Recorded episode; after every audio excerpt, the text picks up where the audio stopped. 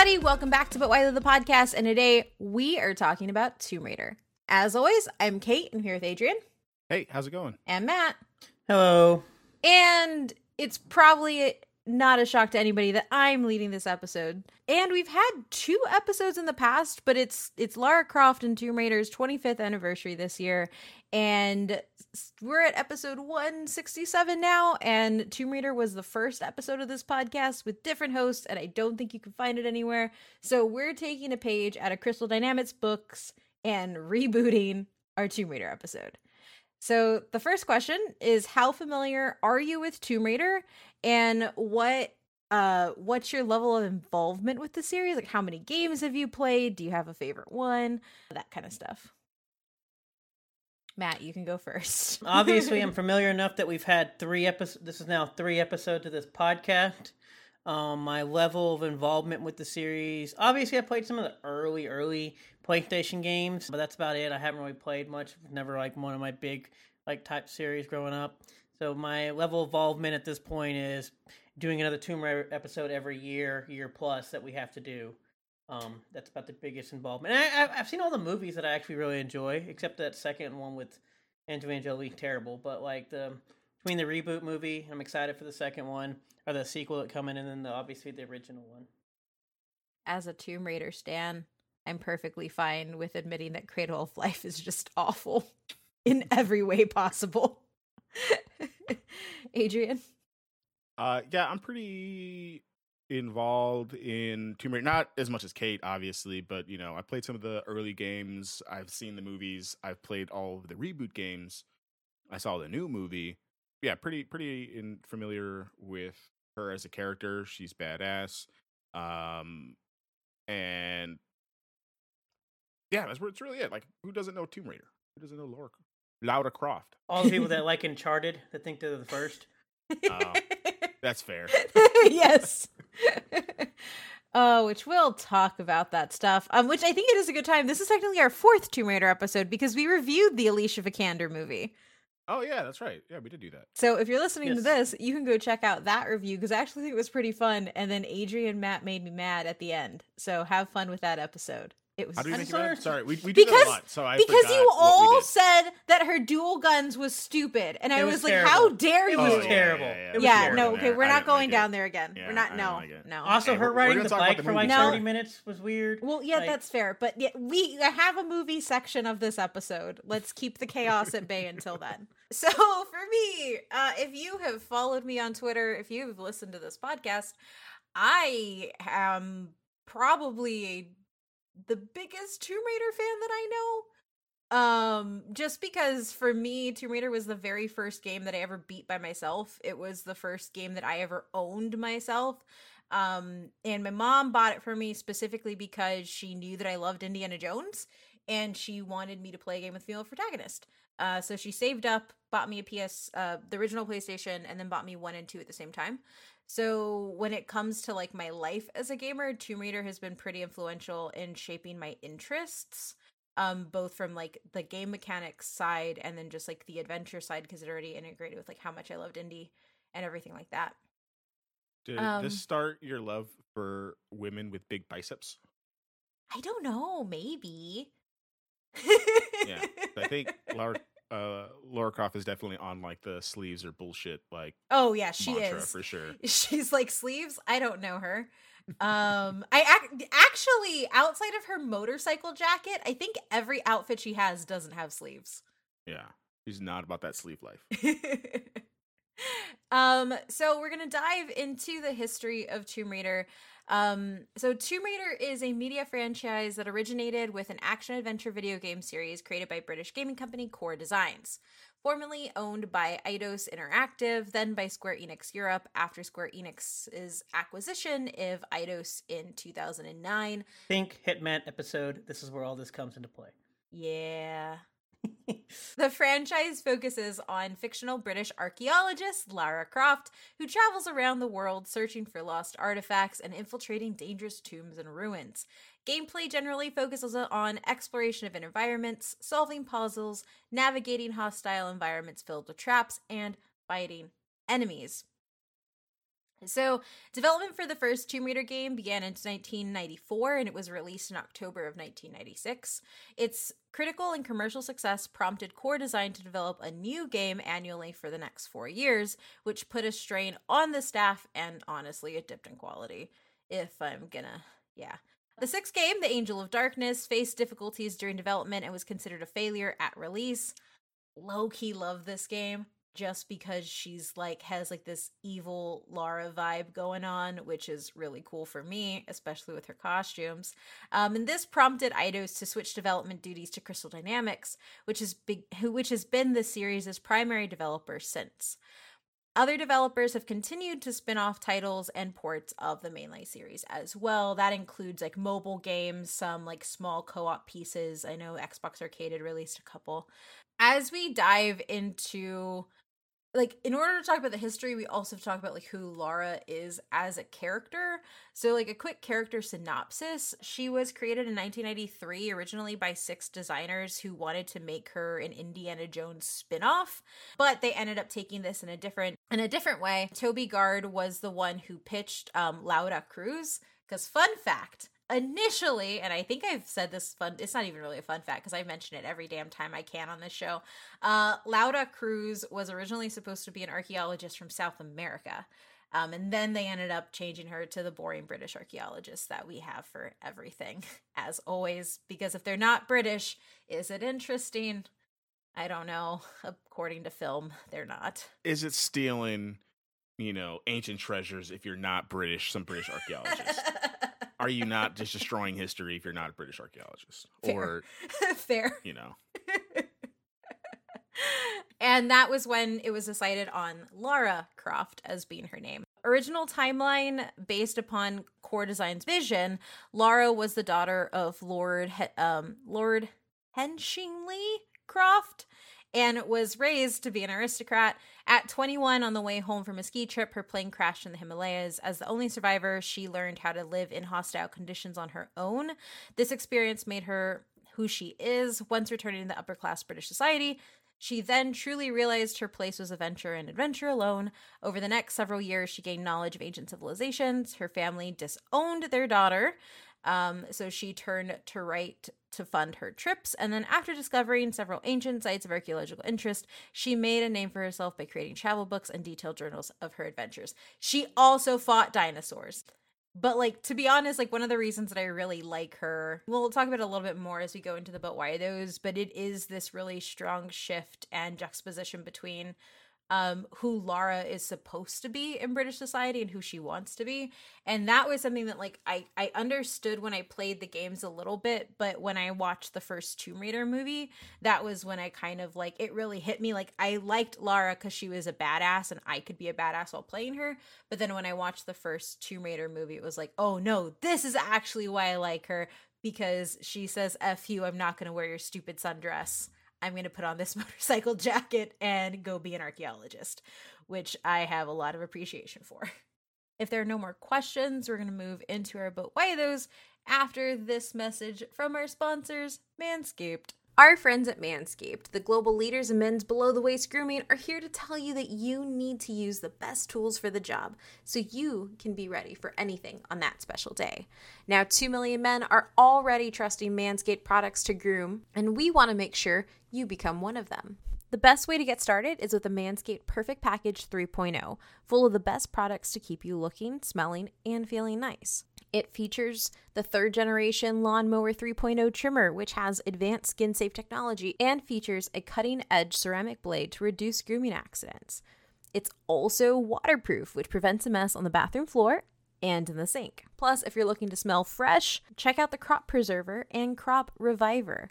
These products keep your boys from sweating, smelling, and sticking. The Perfect Package 3.0 will also come with a pair of Manscaped boxers. That'll keep your junk feeling fresh all day. It's time to upgrade those overused pair of boxers to Manscaped's high performance anti chafing ones. They're easily the comfiest boxers I have ever touched. This is the perfect package to help you get the perfect package. So get 20% off and free shipping with the code BUTWHYTHO at manscaped.com. That's 20% off with free shipping at manscaped.com and use code But Why Though. Happy Valentine's Day from Manscaped. So, the first but why, though, taking a page out of Matt's book, is that it is a successful franchise. After the first game released on the Saturn 96 from the simple buzz alone, Sony brought the, bought the exclusive rights for the first three games. It was one of PlayStation's biggest momentum games and pushed the console forward both in game mechanics and console sales.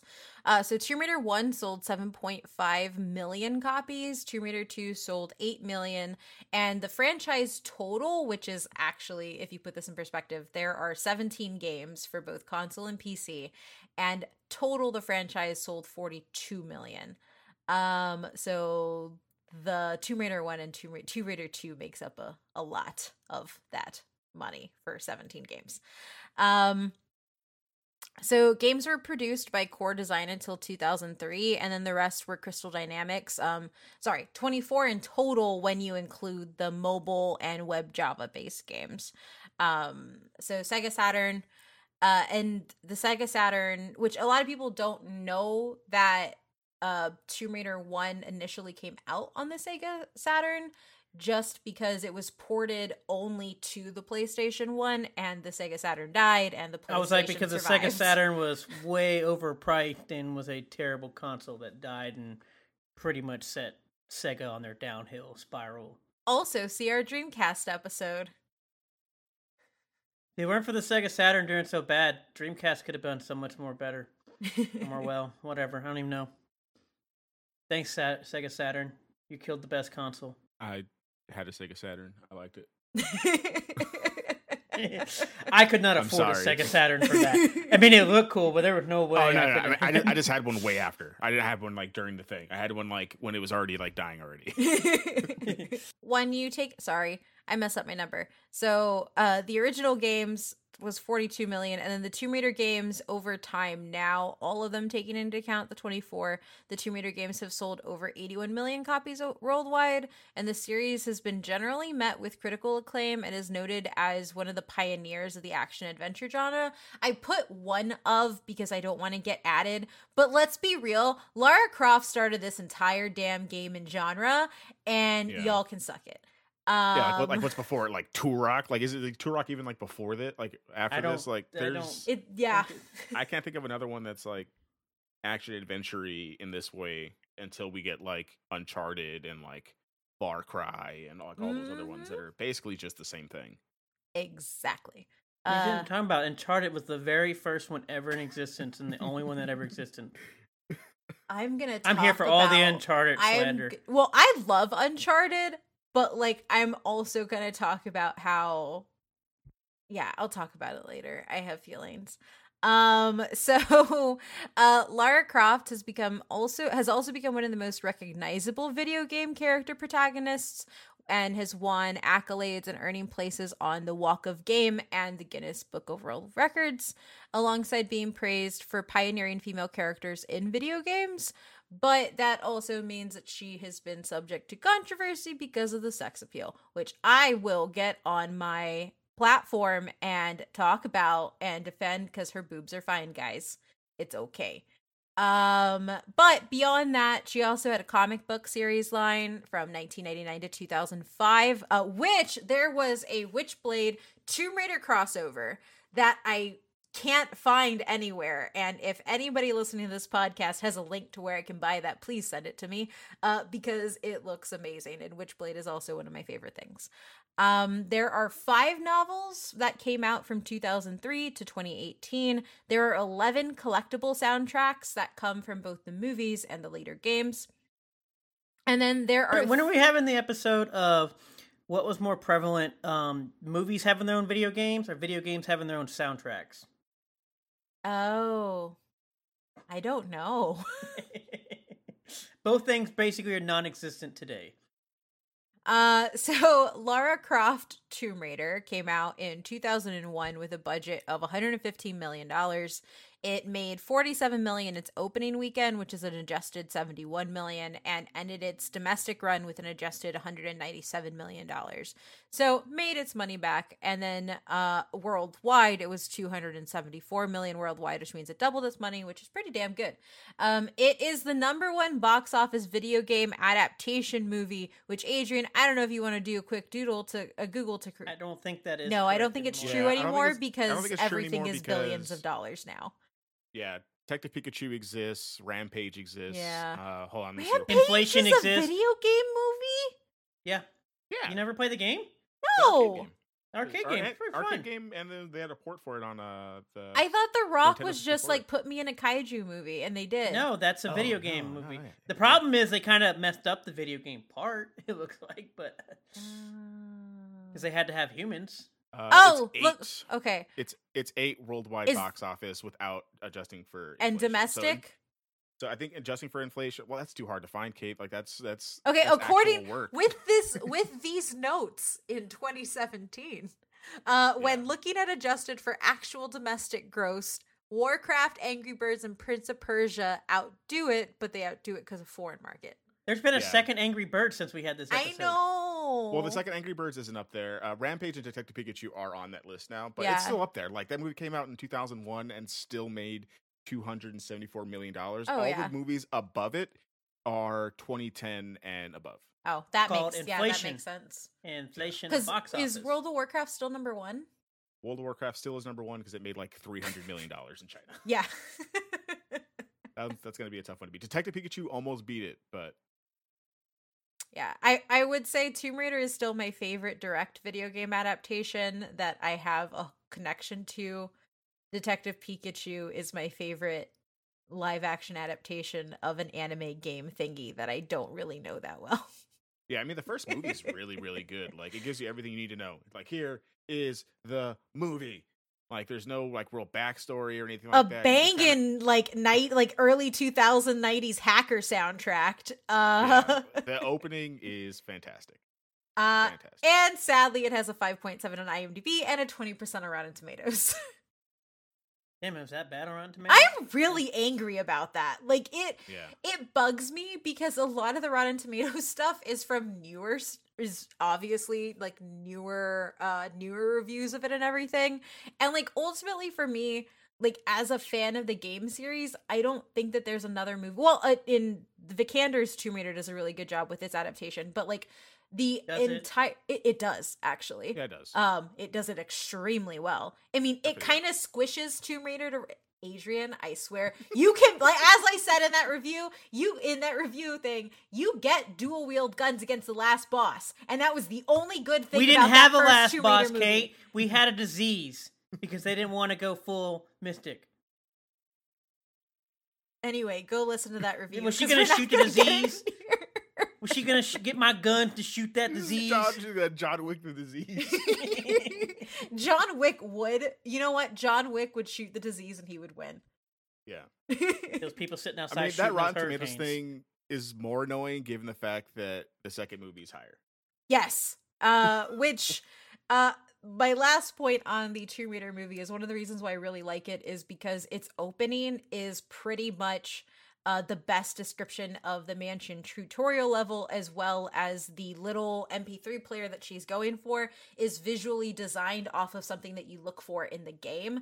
And it's like match for match perfect. And like Angie was, Angelina Jolie was perfect to play for the original Lara Croft. Are you on a nickname basis with Angelina Jolie? No, I have a friend named Angie, and I don't know why I thought of her. But also, we do have to remember this is still 2001. Video games, one, are hardly still very accepted, let Yeah. alone like video game adaptations. Because before this, I know we have like the Super Mario Bros, which is terrible, and then this I was can't really, really the first. Mortal Kombat. Yeah. Mortal Kombat. The first one, I think, it's just the first one's actually pretty good. The second one is horrendous, again. But like outside of those three movies, I couldn't tell you another one. Now, some of them might have like a little weird, you know, connotation to one, but not like full on. So like I know that like this one doesn't do well critically, but I feel like if you talk to like video game fans or even just general audiences and you asked what their top video game movies are, it would be like Mortal Kombat and Tomb Raider. Those two things would be there. Yeah. I thought this one was going to be in the fifties, to be honest. Yeah, that's what I would. I would probably. I would probably put it at like a 50 or a 60 taking my bias out of it because I I have seen I know this movie script by heart. Like I have seen it too many times. Um but that moves us into the abysmal thing that is called Lara Croft Tomb Raider The Cradle of Life. Um, where they replace Daniel Craig Bond girl, which is the best thing. Daniel Craig is the only Bond to have been a Bond girl before he was a Bond. It's if you have not rewatched Tomb Raider, watch it through that lens, and it is amazing. Um, so But then we get terrible Gerard Butler. Yeah, Gerard Butler.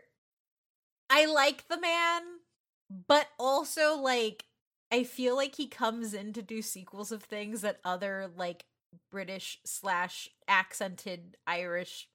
I don't know what Scott. I don't know like. UK accented people are Gerard Butler is like, oh, you need one to fill in? Here I am. Um, and I feel like that's very much the case here. Um, so Cradle of Life came out in 2003. It had a 95 million dollar budget, and it opened at a 21 million dollar opening weekend, 30 million adjusted. Um, it ended up grossing 92 million adjusted and made 156 worldwide. Wah, wah, wah.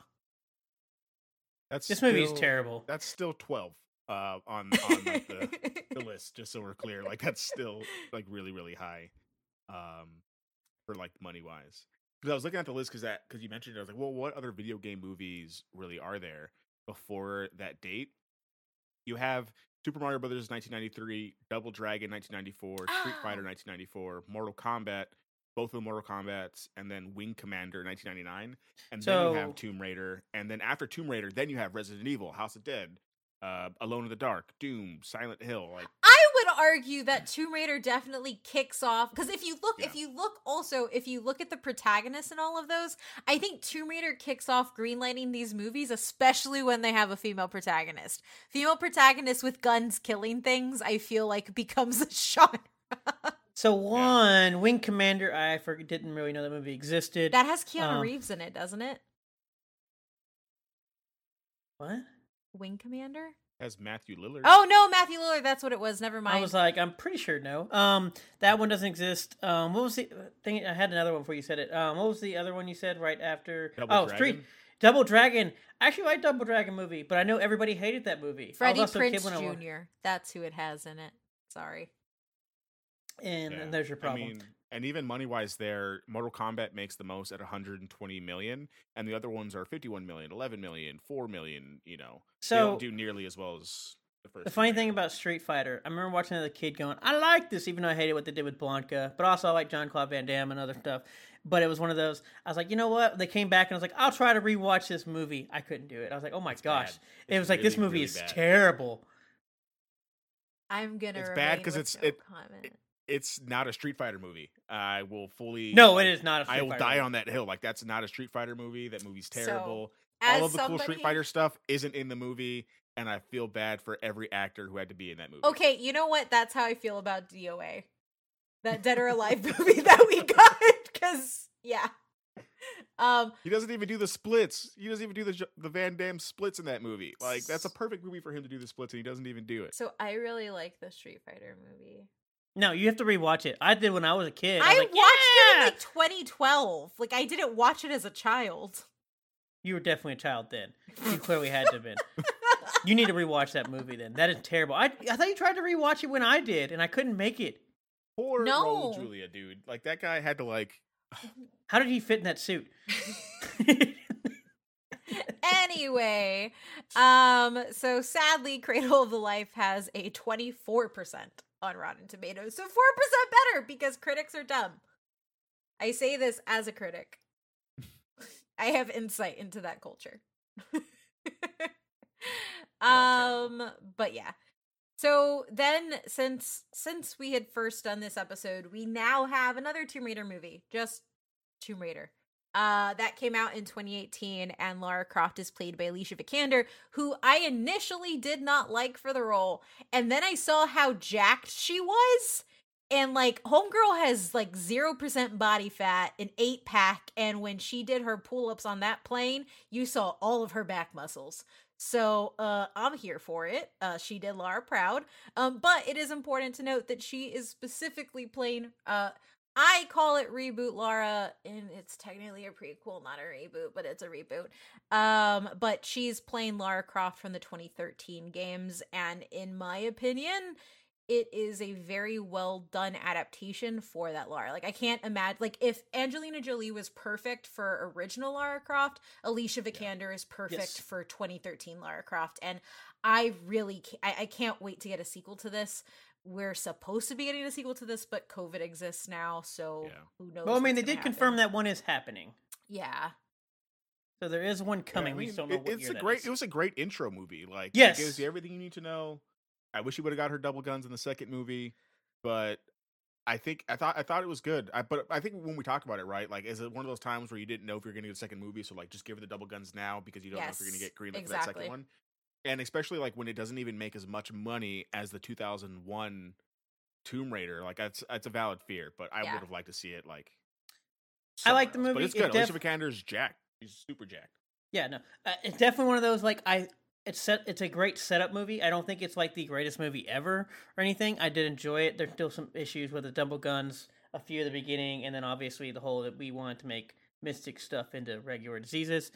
But I think what it does is set up movie to where I expect big things from the second yes. movie that we're getting. Yeah. Like if the second movie doesn't hit like super well, then it's just like I don't know you wasted this yeah. whole movie because I I think there are flaws in the first one, but as Adrian said, it's a setup movie that you're expecting to, and it seems the way they even did it, like it set up to do multiple movies. Yeah, I know you're gonna get into this in the next, but why though? But like I think the best thing about like the Tomb Raider movies in general is that they just like they do the game mechanics. Yes, like, she's platforming, she's she's shooting stuff like she's um my favorite you know, thing is when uh so in the original tomb raider games there's a very specific jump animation when you jump backwards and sideways and angelina jolie does that in the, her movies and then there's a very specific bow animation with how lara moves in the new tomb raider games that the vikander does when she's using her bow. And so like i like as a Tomb Raider fan, I can say that I have eaten very well when it comes to adaptations of material that I love. Um which uh that is our next point. Game mechanics. Um because this is a big one. So like there's technically another 3D platformer before this, but like what really solidifies it especially when it comes to um magnetic locking to platforms to help ease you into the platforming system. Uh Tomb Raider is the pioneer of that type of gameplay. So it is the it is one of the first or pioneers obviously y'all don't at me of fully 3D rendered and third person video game platforming. Um, as well as third person video game in general.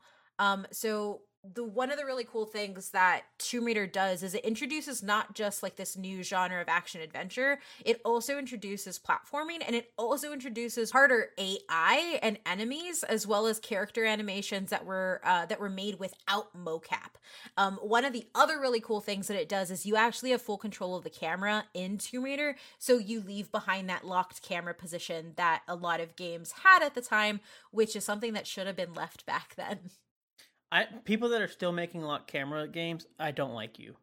I don't know why that still exists, and I hate it. It was so like I played the medium and I understood why they did it, but it made my head hurt because it shifts your perspective and it is just very hard to navigate environments in that way. But we can thank Tomb Raider for really pushing uh, how these 3D rendered and open worlds worked, as well as the type of um, I, I don't really know how to explain it, but like the type of space that you as a player take up in them. Because when you're playing first person, it's a very different and limited scope of what you're doing. Whereas one of the things that was extremely important to Tomb Raider, especially as you're working through puzzles and platforming, is having a full range of understanding your environment, knowing where you can go, knowing where you can't go, and knowing what pathways you can try. Um, that's something that is really, really key, especially for the trap integration that happens in the game. Um, but that also wasn't everything. Uh, Tomb Raider is one of the first games where you actually have moves that link together. Um, so what that means is like, uh, flips into another flip, drawing your guns into a flip, um, the swan dive from a running stance, all of that was smoothly integrated and you may not really recognize it now because it's what we're used to but before then when you had 2d rendered games there really wasn't a concept of fluidity of motion especially when you're doing um more limited mocap and being a fully animated piece you were able to directly have things chained together. Um there were some really cool codes like there was a god code that you could put in or a code that would like make lara blow up when you did it. Um and it was just by doing a series of moves and it just it was really fun. It was like uh backflip back back backflip side flip side flip like that kind of stuff. Um and just visually it was great. And i know like looking back now if you look back at old lara like those the polygons were polygoning um but back then that was like just really really good which is hard to think of now especially with like how amazing crystal dynamics has done you know their games currently. Um Additionally, the game helped push analog controls with the second game. Um, so, use of both your analog sticks and the D pad, all that stuff. Um, so, controlling the camera, movement, everything like that. Um, you also were given real time lighting effect, right lighting effects with flares. Um so instead of having entire level designs in one lighting you would have a level design that would change when you would operate your flare uh, which is one of my favorite things. And going back to the movies movie when she cracks the light sticks i got very excited because that's directly from the game. Um and then even if the animations were a little oh i already talked about that. Um so the next thing when it comes to mechanics uh, is also when it comes to gameplay. The tutorial is a whole game in and of itself. Uh, it is so essentially I would spend hours just in the mansion tutorial level and what this was done was you could have a timed training course in which you would platform tra- you would you would go through your traversal and platforming skills as well as your aiming, but then you also had full range throughout the entire mansion. There was a gymna- gymnastics area, there were mazes, there were uh, locking the butler in the freezer, which I did all the time. Uh, and all of that work to not only create a tutorial that taught you, but also, at least for me, an open world tutorial helps you get more familiar with how your character acts in those situations or like new items versus an on the rails now press X, now press Y. Okay, go fight something. Um, so that for me is something that is is really important about this game. And Croft Manor is probably one of the most iconic video game uh, locations in in my mind. Um, and it was also because they hid secrets. So like the manor wasn't just the manor that you could use. Like you, it was an exhaustive level that was designed to be that way. Um, so yeah. Any thoughts, opinions, ideas? Uh, no, I mean obviously the tutorial is great. Um, I think we used to have that in older games in general, just making designs where you did stuff. I believe tutorials these days are very lazy, to be honest. Um, I'm not gonna say they were all great back then, but I know a lot of games that I played these days, the tutorial is very half-assedly done, and the fact that we don't even get like instruction booklets or anything else anymore, and I have to go fight through ad space on a damn internet to find anything, um, has always bugged me. Um, especially the more complex of games we get.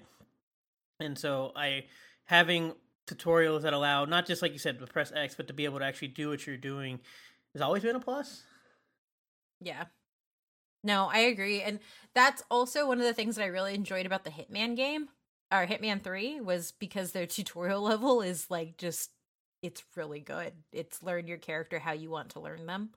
Um, which is what I always saw the Tomb Raider one like. And I think you're right. Like I think a lot of I'm more for a tutorial that lets me really get to know my character and have it be a whole thing versus like oh the first level of the game and you get some pop-ups as you come in. Um because i don't think you really learn a character or mechanics that way or at least not as quickly as you would if you were playing around yeah i think it's like just like a learn by doing kind of thing and i think like what you said at the beginning that it's not the first but it just does it really well and i think that from our last few video game episodes over the last year and a half or so, I think that's what we've kind of come to understand that even if it's not the first, like it just does it so well that it makes everything better. Because I was thinking, like whenever anyone talks about, you know, first the 3D, the 3D platformer, I think the general consensus would probably be like, oh yeah, well, Mario 64, which does come out the same year that the first Tomb Raider game does, but they're obviously different games. So like, I don't think you can really compare them all that much. And I just think that Tomb Raider probably a little bit more dynamic in the stuff that it does in the 3D world versus like what Mario 64 does when you're kind of just more cartoony jumping around compared to like Yeah. badassery jumping around. Hold on, have you never jumped off an entire cliff in Mario 64 only to do this flip right at the end and land on your stomach and roll and don't take any damage? that is amazing. I've done a handstand thing. uh, but no, when I'm thinking tutorials too, um, I know not all of them are probably great, but I know one of my favorite ones when it does come to this whole like interactive thing is probably a lot of the sports games. I know FIFA, NHL, 2K, they just give you like open rinks, open court, open field to where you just can do whatever you'd like to do and it's untimed anything and obviously they have stuff that does drills which is pretty nice but i do think when it comes to like tutorials of learning characters and moves and even just being able to do stuff especially more complex stuff i think sports games at least do it a little better than a lot of stuff i see today Yeah. No, I agree there. So, moving away from the game mechanics to the most important part of Lara Croft her boobs. Uh, because I'm going to talk about them a lot uh, in this section. Uh, but the real part of this section is that uh, the real but why, though, here is Lara Croft easily became one of the largest feminist icons in gaming, one of the most well known female characters. And outside of Samus Aran, who showed up suited, so you didn't know that Samus was a, was a woman until the end. Uh, Lara Croft it has the mantle of being one of the very first solo fem- female video game protagonists. Um, and she did so without in in one of the reasons I love her is she did so without being defined by other people around her. Um, which I think is really important and something that like game companies struggle with even today. And even like the new Lara series struggles with making her be her own person outside of like men in her group and stuff like that. So, um, as I mentioned before, initially the character of Lara Croft was supposed to be designed as a guy because it was supposed to be a direct in uh direct indie spin-off or Indiana Jones spin-off. Um and she was uh, reimagined as Laura Cruz, which as I mentioned, I'm still very bitter about because that would have been amazing. Uh and she took inspiration from Tank Girl. Um so her boobs were inspired by the rocket bra that Tank Girl wears, but more specifically it was Tank Girl's attitude, um, essentially owning her objectification, brandishing, brandishing her promiscuity, and pretty much breaking the norms of what was accepted to be feminine. So, if I, I'm also a huge fan of Tank Girl. Um, if you don't know, and if you look up the original artwork for Lara, it was very uh, irreverent, not towards Lara, but towards like any concepts of femininity. Like she had a very hyper, like not hypersexualized but she she had a traditionally beautiful and sexy body but at the same time like she's drawn holding severed heads like there the inspiration for for Lara Croft came from this movement of girl power GRRRL um and like this idea of pushing back against norms and this was really one of the first times I don't want to say first like the 60s is all about sexual empowerment and everything like that but through characters like Tank Girl, you essentially got women who were and I'm trying to figure out how to explain it. it. It's sex positive, I guess, is the easiest way. Um, you could be sexy without being sexual, and then there were issues that came from that. Uh, not just with people not liking her boobs, but actually some really bad decisions that Core Design made in her marketing. Um, so for initially when Toby Gard, created her, she wasn't supposed to be a quote unquote tits out for the lad type hero. Um, but essentially what happened was the moment she came out, CyberArk got a hold of her. There were nude patches for all the games, which she would play naked. Um, and then Core Designs uh, greenlit appearances in ma- magazines with titles like Silicone Girl or Bigger Than Pammy, Wiser Than Yoda. Um, and there was a lot of sexualization that ended up getting pushed by Eidos uh, or Eidos pushing core to essentially like include all of these like objectifying pieces. And this is one of the reasons that Toby actually left core design because he just like essentially they took his character and just ran her into this like hypersexual and not really respected, at least from like a marketing standpoint person um there's this story that like people had purposely made her boobs like ab- like absurdly large because they just like flipped it all to the end. Um but for me when we look back and we look at kind of her history like lara croft as a character in her own game there isn't any objectification that happens. And and i think that there's an important distinction between sexualization and objectification.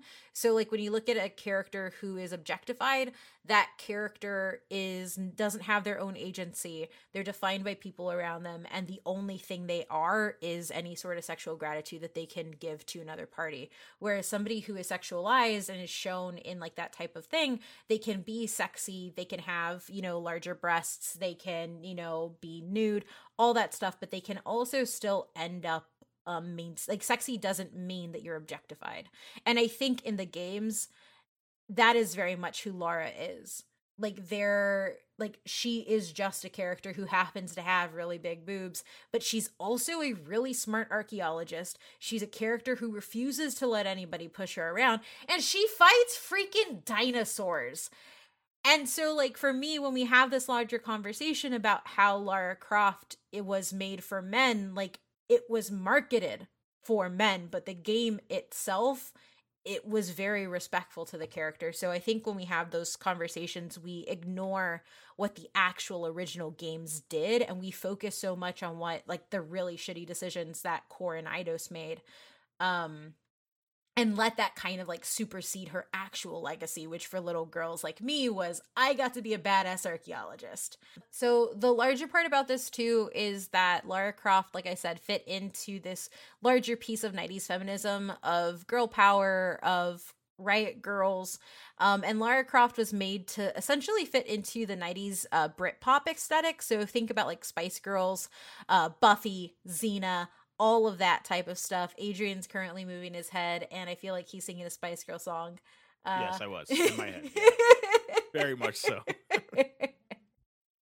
um, but yeah, so and and from that you get all the things that I just talked about. You get a lot of characters and fans of those characters who are really pushing to try and demolish double standards that separated genders and establish treatment and representation for women in both like law and media.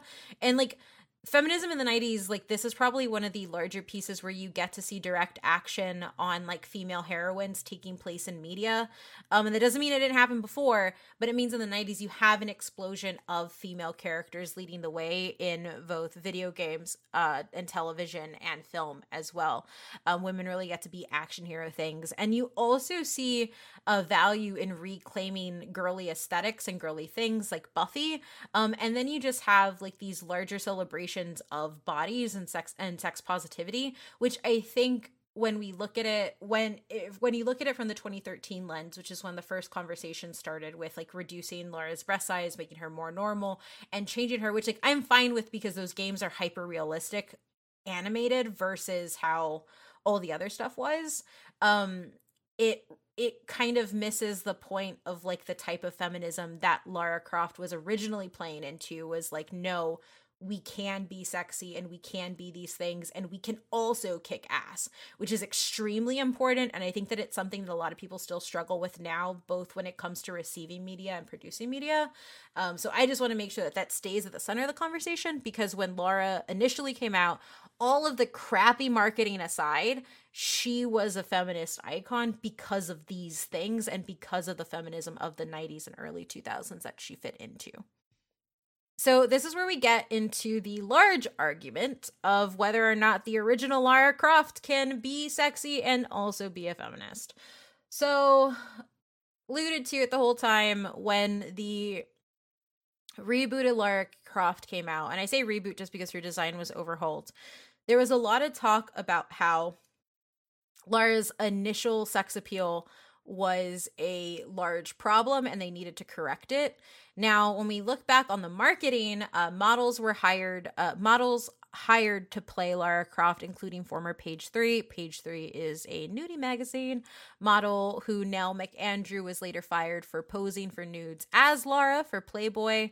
Um, essentially, Lara becomes a fake woman and is not human and not a real woman, so she can't be feminist. And the reason I use fake and real is because apparently uh, because she isn't ascribed like a lot of emotions in the games that somehow removes any sort of femininity because you can't just be a badass you have to also have all these other things that's a whole topic um, and then also she's frail in the fact that like she doesn't have any clothes on, um, or like she's wearing, you know, kind of like the booty shorts and like the sleeveless shirt for like everything. She doesn't have a lot of supplies. She doesn't have a team. Um, and all of that makes men want to protect her and all that kind of stuff. And that's like the argument as to why original Lara can't be feminist. But like for me, um, when I look at like why she has been a feminist icon for me and why she is really important for representing women in the gaming space, whether she was created regardless of the marketing cycle, regardless of the fact that she was created by dudes, is the fact that um the only women in video games were objects of the male protagonist, so fantasy dominatrix types, dam- damsels, side characters, and this is obviously Samus Aran notwithstanding before she came around. Um, and while she was marketed to men and boys, the early consumer reports from Eidos said that 40% of the people buying her games were female.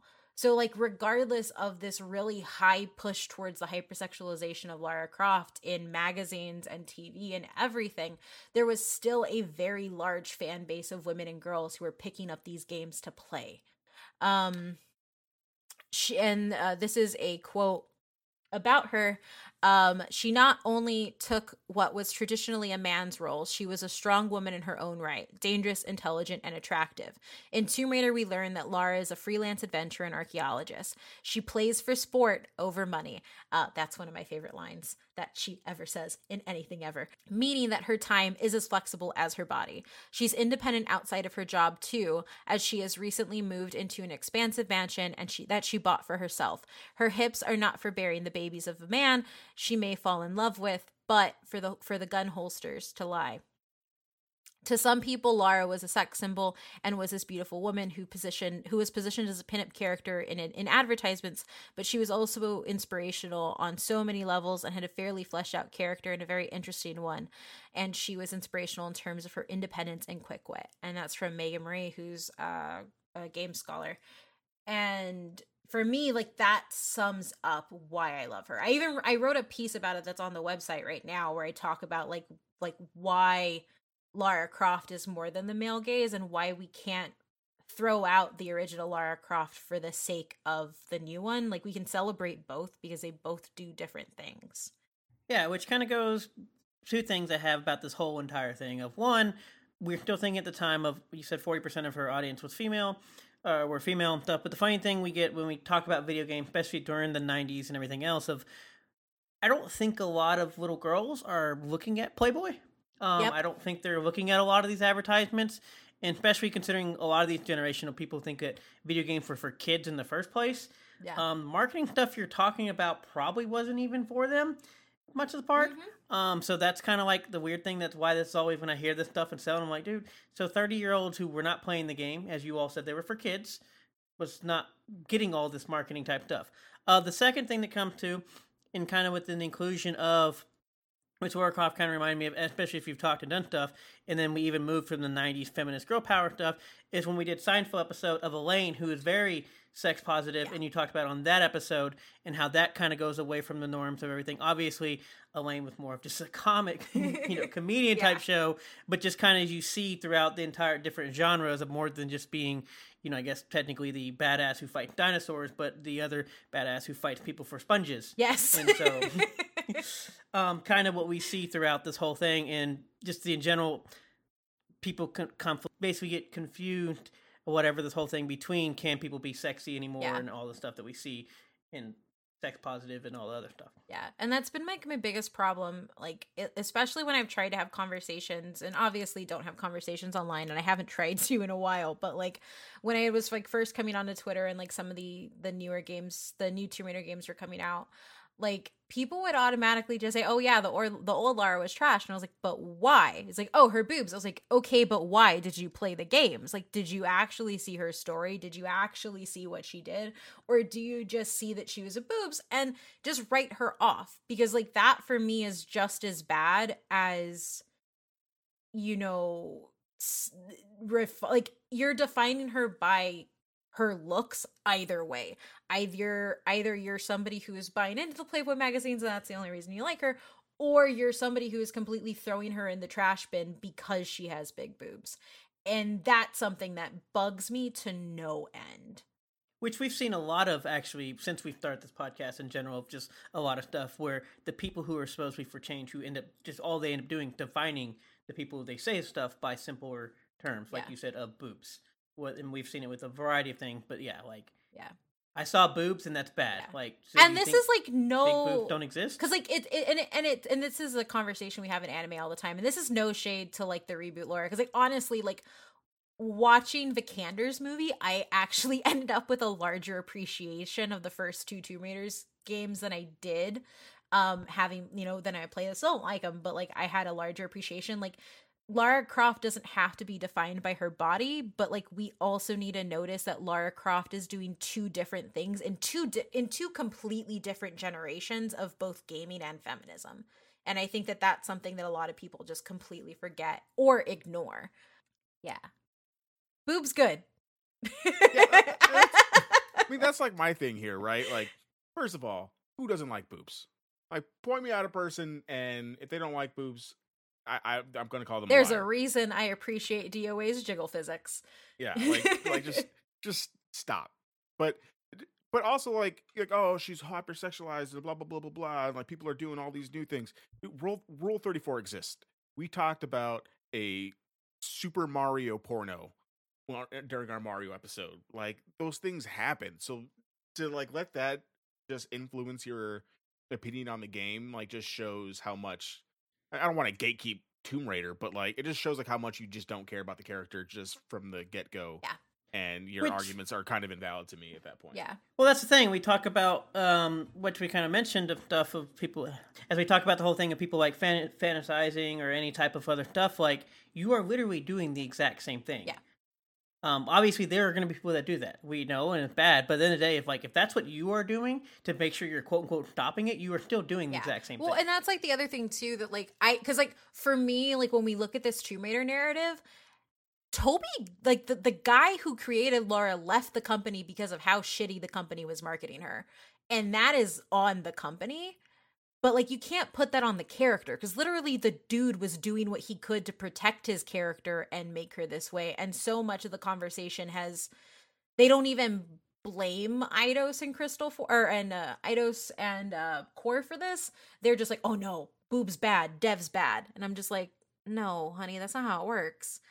like play the game and then we so can like, talk. What, what, like, so what is like the you know, uh, An- Angie Jolie movies are those bad too? Because Yes, Angelina Jolie some has of boobs. yeah, Like, some of them had said that. You and can't it, you it's can't like the movie and not like the game for when it's like the same thing. Just Yeah. because like Angelina Jolie's hot, like doesn't give you Mhm. a pass to not like.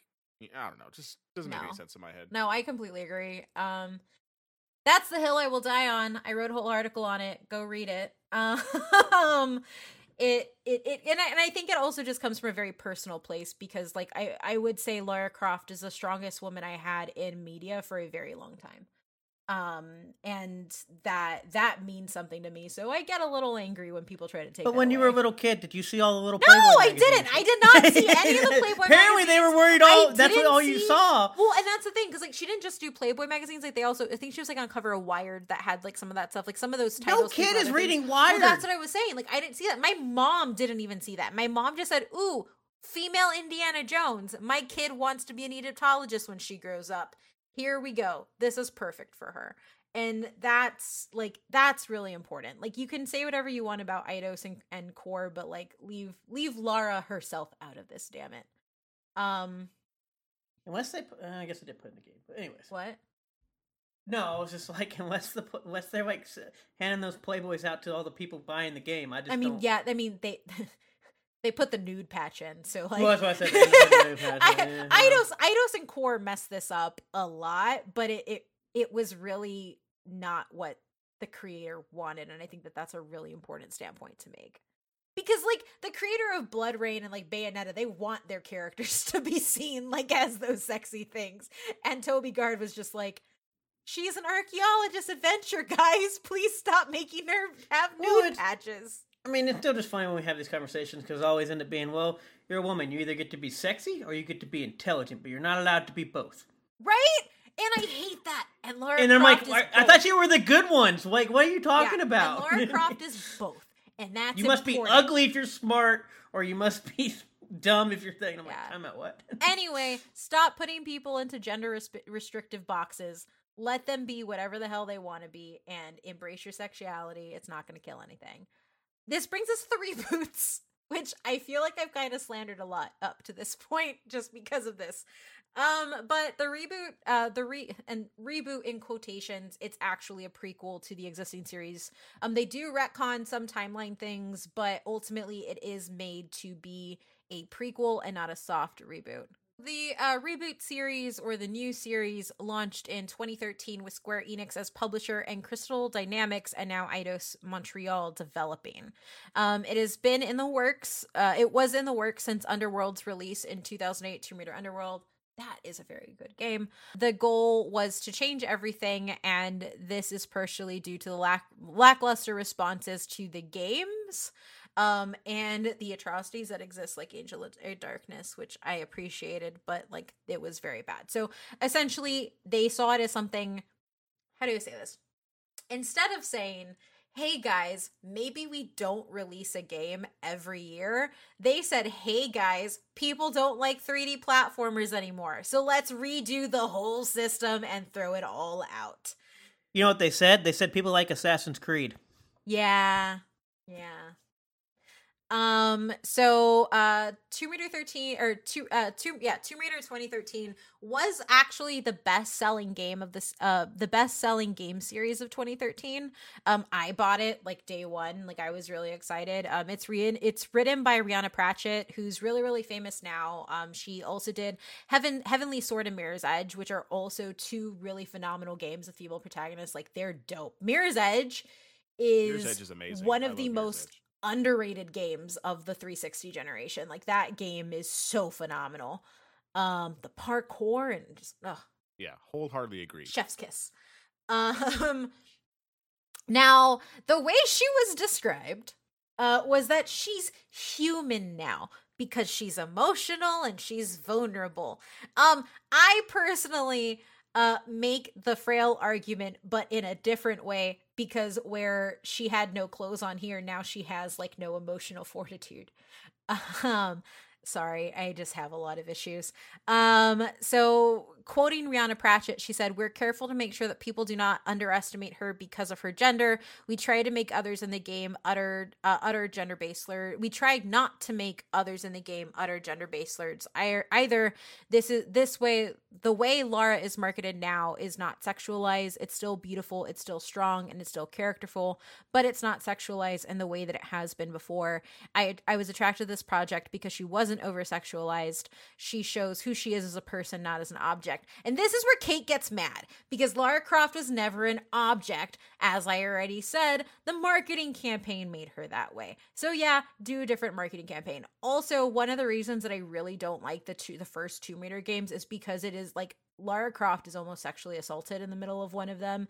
And while they don't utter gender based slurs, they definitely do make allusions to having their way with Lara.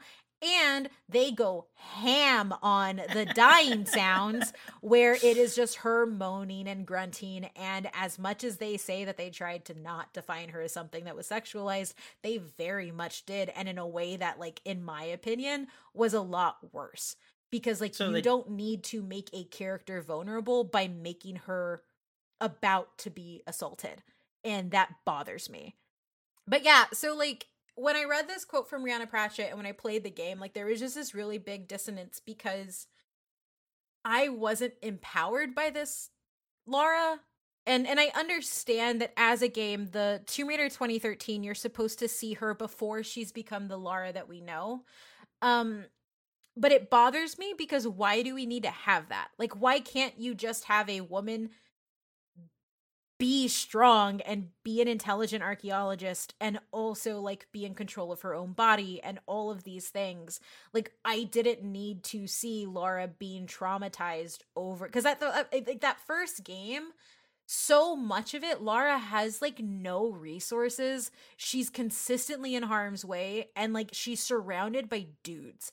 And it is just so aggressively like trauma porn that like it is hard to get through and I and I I had that game 100%ed and it was like it it's just because I kept wanting it to get better. I was hoping more tombs would pop up. Uh none of it did. And so like it's hard for me to hear the feminist arguments for Tomb Raider 13 when like I had such a negative experience playing it, especially as somebody who like finds power in the original.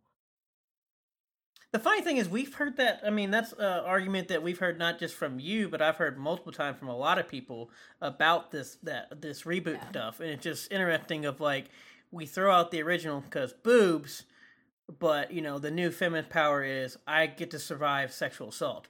Yeah, it, it's frustrating. Um, like you don't have to have you don't have to traumatize.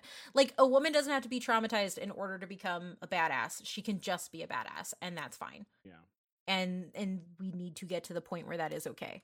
Um so also But Jonah, but Jonah exists.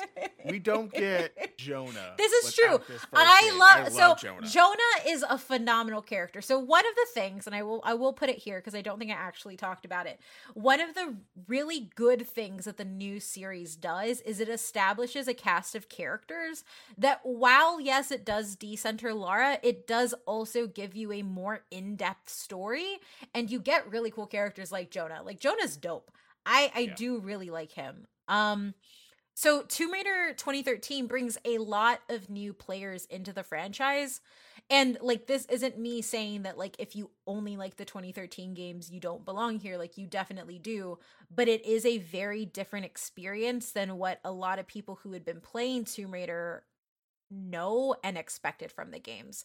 Um, so it's important to note that while Uncharted was influenced by the original Tomb Raider games, the new Tomb Raider games were heavily influenced by Uncharted, which led to a lot of people just calling it an Uncharted rip off, which I'm not totally against because I feel like yes, it was, even though Uncharted was a ripoff of Lara Croft, which was a ripoff of Indiana Jones. So here we are. The cycle continues.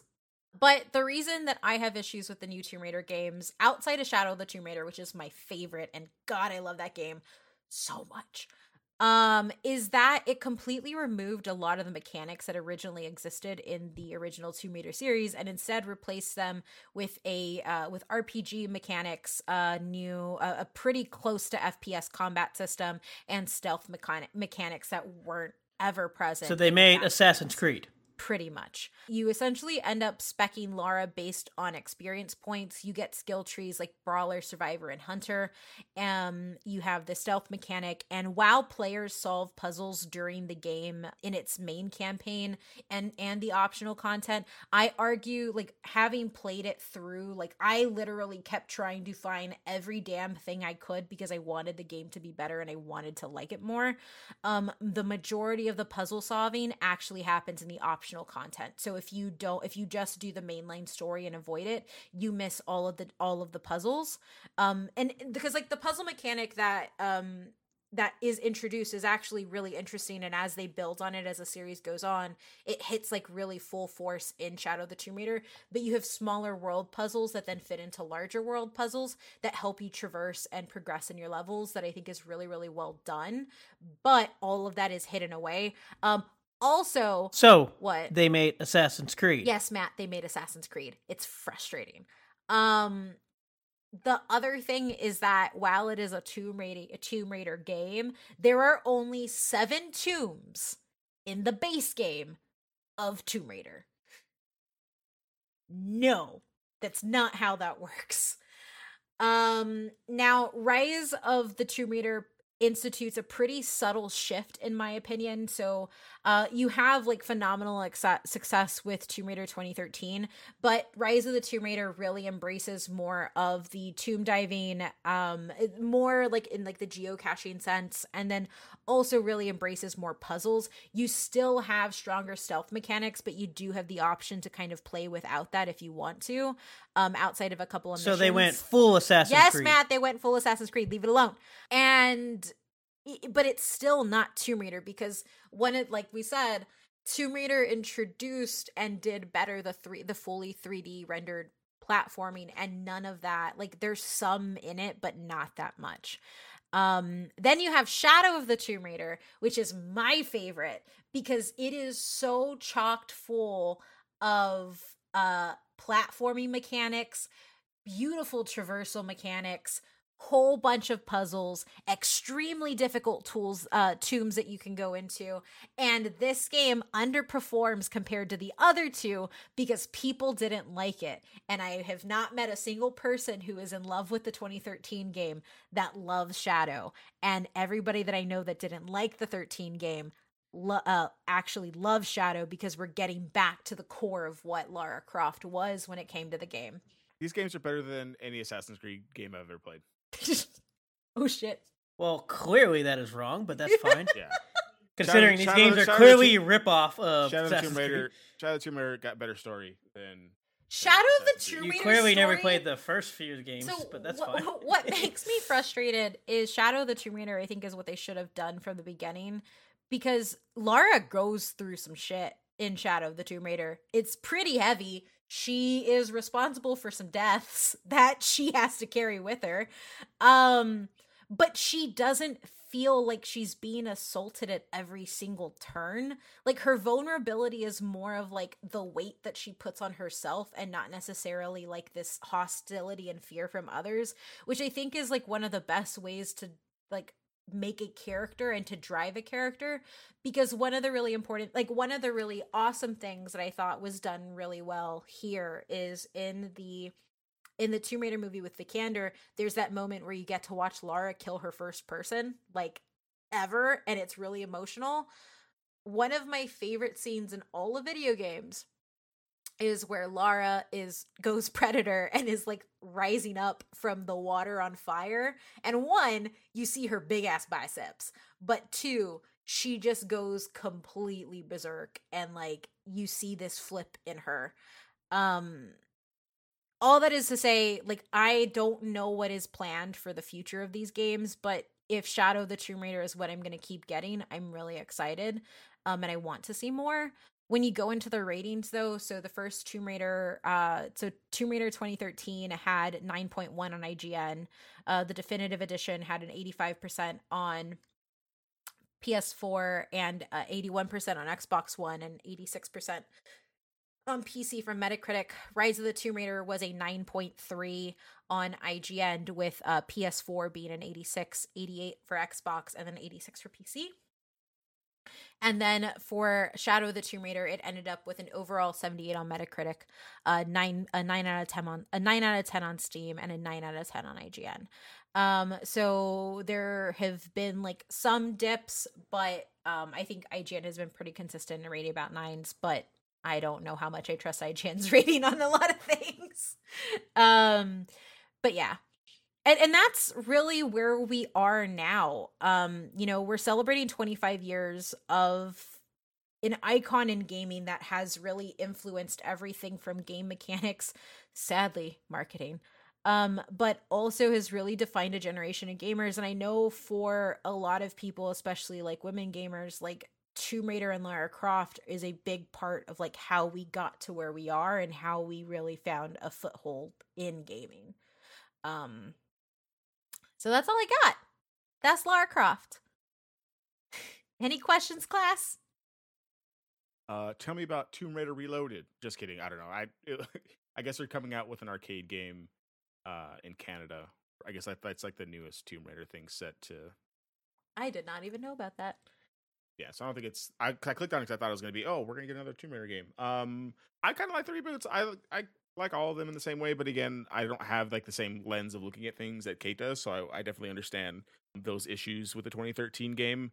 I haven't replayed it, so I'm sure if I replayed it, I'd, I'd see a lot of those things. But the first time I played it, I was just like, I'm gonna shoot this dude in the face. Yeah. Stealth mechanic. What is stealth? I, I got a I got a rocket launcher. Um, I'm not. I don't think you have a rocket launcher, No. but I have an arrow. I'm gonna shoot someone in the face. Um, but Shadow of the Tomb Raider is great. I think Shadow of the Tomb Raider is great. I don't know if you mentioned it, but um, I I love like the um the history things, and the, obviously since you're gonna set it in the the region that Rise uh, Shadow of the Tomb Raider is set, I spent more time probably like reading, you know, the Aztec thingamajig or like this thing or or that Yeah. thing um because it was just really really interesting. I think that that game has the best of like those little nuggets throughout the entire Yeah. of, of the three. And I movie will say, like, I was really worried when they first announced Shadow of the Tomb Raider because they show her in like a Calavera face paint, and you like, I was like, "Oh, we're not doing this again. Please don't do this with a favorite franchise." um, but when she goes into it, like a lot of like they spent a lot of time working with like uh with like native consultants and stuff like that because they use a lot of Nawa and Quiche, which are like the indigenous languages of like the different regions, so like Mayan and Aztec. Um and you can you can play the game with that entire like you can either play with them talking english speaking english to lara or you can actually turn on the voice actors for those things. Like i think that like i think you're right like i think when it comes to actually like immersing you in a culture and immersing you in like a location like shadow the tomb raider like it there are very few few games to that beat it and honestly i will say I don't like these games, but I can at least admit that they are good games and I see why people like them. Um they fit the mechanics that Assassin's Creed popularized. Um and everybody does want to play. Um and they are like good games. It's just hard for me to get over the bias of like what Lara is in my head Yeah, and what she is to me. But they, they are good games and their scores prove it. Yeah, the only thing I'll say about the Tomb Raider 2013, stop putting multiplayer in everything. Yes, please. I don't need a multiplayer. in my Tomb Assassin's Creed. Which also Assassin's Creed. Stop putting multiplayer stuff. We, we don't we don't. Not every game needs a multiplayer. Stop stop doing it. Oh yeah, I should clarify. I 100% of that game outside of the multiplayer achievements. Yeah, because how could you? Like, how could you? I tried so hard, and the lobbies the like maybe worked like a week in, and then like nothing else worked. Yeah, multiplayer is what killed my fascination with completing games. I had like the first four Assassin's Creed games all uh, 100%ed like that, and then they added Then multiplayer. Brotherhood and I was happened. Like, well, never doing that ever again. And then DLC also ruined it, uh, to be honest. yeah. But you got any final thoughts, like, Matt? I don't- I mean, Mass Effect. Like, Okay, no, no, no. Okay, stop. no. So Mass Effect 3, multiplayer so stuff. Mass Effect 3's multiplayer is genuinely only good multiplayer that hasn't felt like it was just tacked on. And I spent a solid 2 months of like 2 months playing that damn multiplayer every time I got home. It was so well I'll just done. go play Halo. I It's loved fine. it. No, they're not So even we- close to the same thing. I know one actually is in an no, actual multiplayer. we're not going to do on. this. Um, no. Wait, next you're going to tell me that Dead Space's multiplayer was No, great that too, was right? awful. That was disgusting. It doesn't exist. Just because you shoot things doesn't mean I want to shoot other people like in a lobby with. you But know, Mass Effect was chat. essentially just a horde mode, which was which was why it was good. You just worked with other people to do waves. If I wanted Horde mode, I'd go play actual Horde mode. I hate everybody here. Matt, give your final thoughts. Obviously, I played Assassin's Creed, so I never bothered to play this. Uh, Obviously, I never played the original Tomb Raiders, and honestly, the biggest reason, which a lot of these franchises, when we go back and look at, I didn't own a PlayStation. And thanks, Sony, for being exclusive. So if you wonder why I hate exclusives, because all you people that yell these are great franchises, never know. Because I didn't own a PlayStation. And it was only I know we're exclusive all... for the first three games. It was cross-platform for everything else. Yeah, cool. Um, by that time, I already moved on to something else. Didn't care. Um, but no, like, but you also talked about how they got worse after time. So thank you for letting me play the shitty games of them all. And technically, they're Um, not even exclusive anymore, and they've been ported to other things. Yeah, I didn't want to play a twenty-year-old. Game. I'm just saying. moved past that. I'm just saying. Also, Tomb Raider Anniversary like Edition that- on the 360 is amazing. That's about it. Like saying I want to go back to fix lock camera lock camera. I don't want to do that. I've already played them. I would argue you here, but my first game I ever bought on Steam was the emulator for the first Tomb Raider. Yeah, and you it's hated so it. So bad. I never played it again. It made my heart. Yeah, cry. that's what I'm saying. Like, I'm not a person that wants to go back to the '90s and play games or play their games. We move past that. I like seeing I like seeing the bicep and the polygons and the houses. Their heads are actually circles. It's weird. Um, but anyways, um, but no, obviously I never really played the beginning ones, mainly because I didn't own a PlayStation by then, and then obviously whether they came later down the line or not, I don't know. I've enjoyed the movies. I'm excited for the second movie sequel, which who knows when we're actually going to get that at this point. But I am excited for that one because I do like, said, the uh, the what what's it called reboot uh, movie thing or whatever you want to call it, the news thing. So, but obviously, I don't know where they're going to go from it, to be honest, just because, like you said, we've kind of wrapped it up with Shadow, and they're kind of just sitting here. We have a new movies, and I think the movies are trying to follow these, so we don't have anything back. Um, it should be interesting to see. Um, I still always, I've always been with the Kate thing. It was always weird to me. Um, it wasn't obviously until I got older that I learned that everybody apparently had problems with the old Tomb Raider thing, and I think that's just because you know, as a kid, I didn't actually have all the Playboy magazines apparently to see all this stuff. But eh, if you love Tomb Raider, if you want to talk about Tomb Raider, um, I'm always available.